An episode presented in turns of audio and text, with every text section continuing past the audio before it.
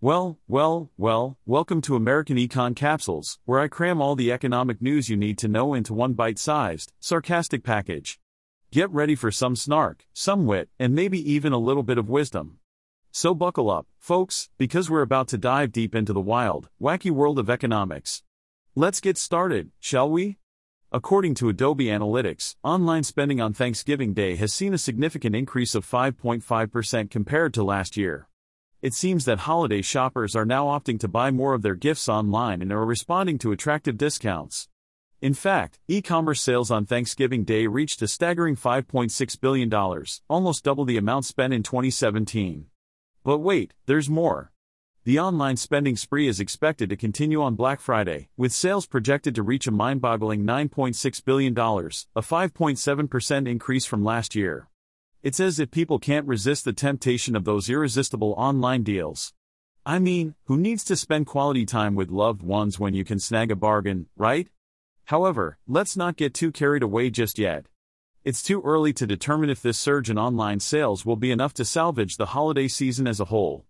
The National Retail Federation predicts that holiday shoppers will spend 3% to 4% more this year compared to last year. While that may sound promising, it's actually a significant slowdown from the sales growth we witnessed during the pandemic. It seems that we're slowly returning to the pre COVID levels of typical growth. Yawn. Now, it's important to note that Adobe's data only covers online purchases.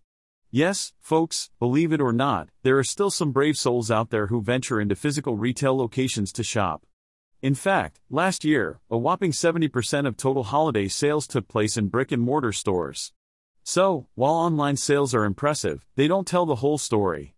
To combat the sluggish sales, retailers have been resorting to desperate measures. They've been throwing discounts left and right, dangling sharp promotions like carrots in front of our consumerist noses. It's a doggy dog world out there, my friends. Retail giants like Target, Macy's, and Best Buy are going all out to entice shoppers. We're talking Disney themed experiences, limited time discounts on popular consumer electronics, and probably even a parade of dancing elves. Anything to get you to open that wallet and start swiping. And boy, have shoppers been responding. The discounts have been so enticing that online purchases of toys alone shot up a staggering 182% compared to average daily sales in October. Jewelry sales rose 126%, apparel rose 124%, and personal care products rose 67%. It's as if people have been storing up their desires and are now unleashing them like a pack of wild animals. But perhaps the most interesting trend is the rise of mobile shopping. Nearly 60% of Thanksgiving sales were made through a mobile device, breaking all previous records. It seems that people can't resist the convenience of browsing and buying from the comfort of their own toilet seat. Who needs family conversations when you can have a virtual shopping spree in your pocket? So, there you have it, folks.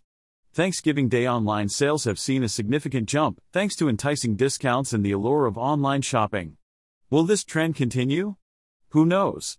But one thing's for sure holiday shopping has become a battlefield of discounts, promotions, and the never ending quest for the best deal. Stay tuned, dear readers, for more tales from the consumerist front lines. Well, folks, it's been a wild ride, but it's time to bid you adieu.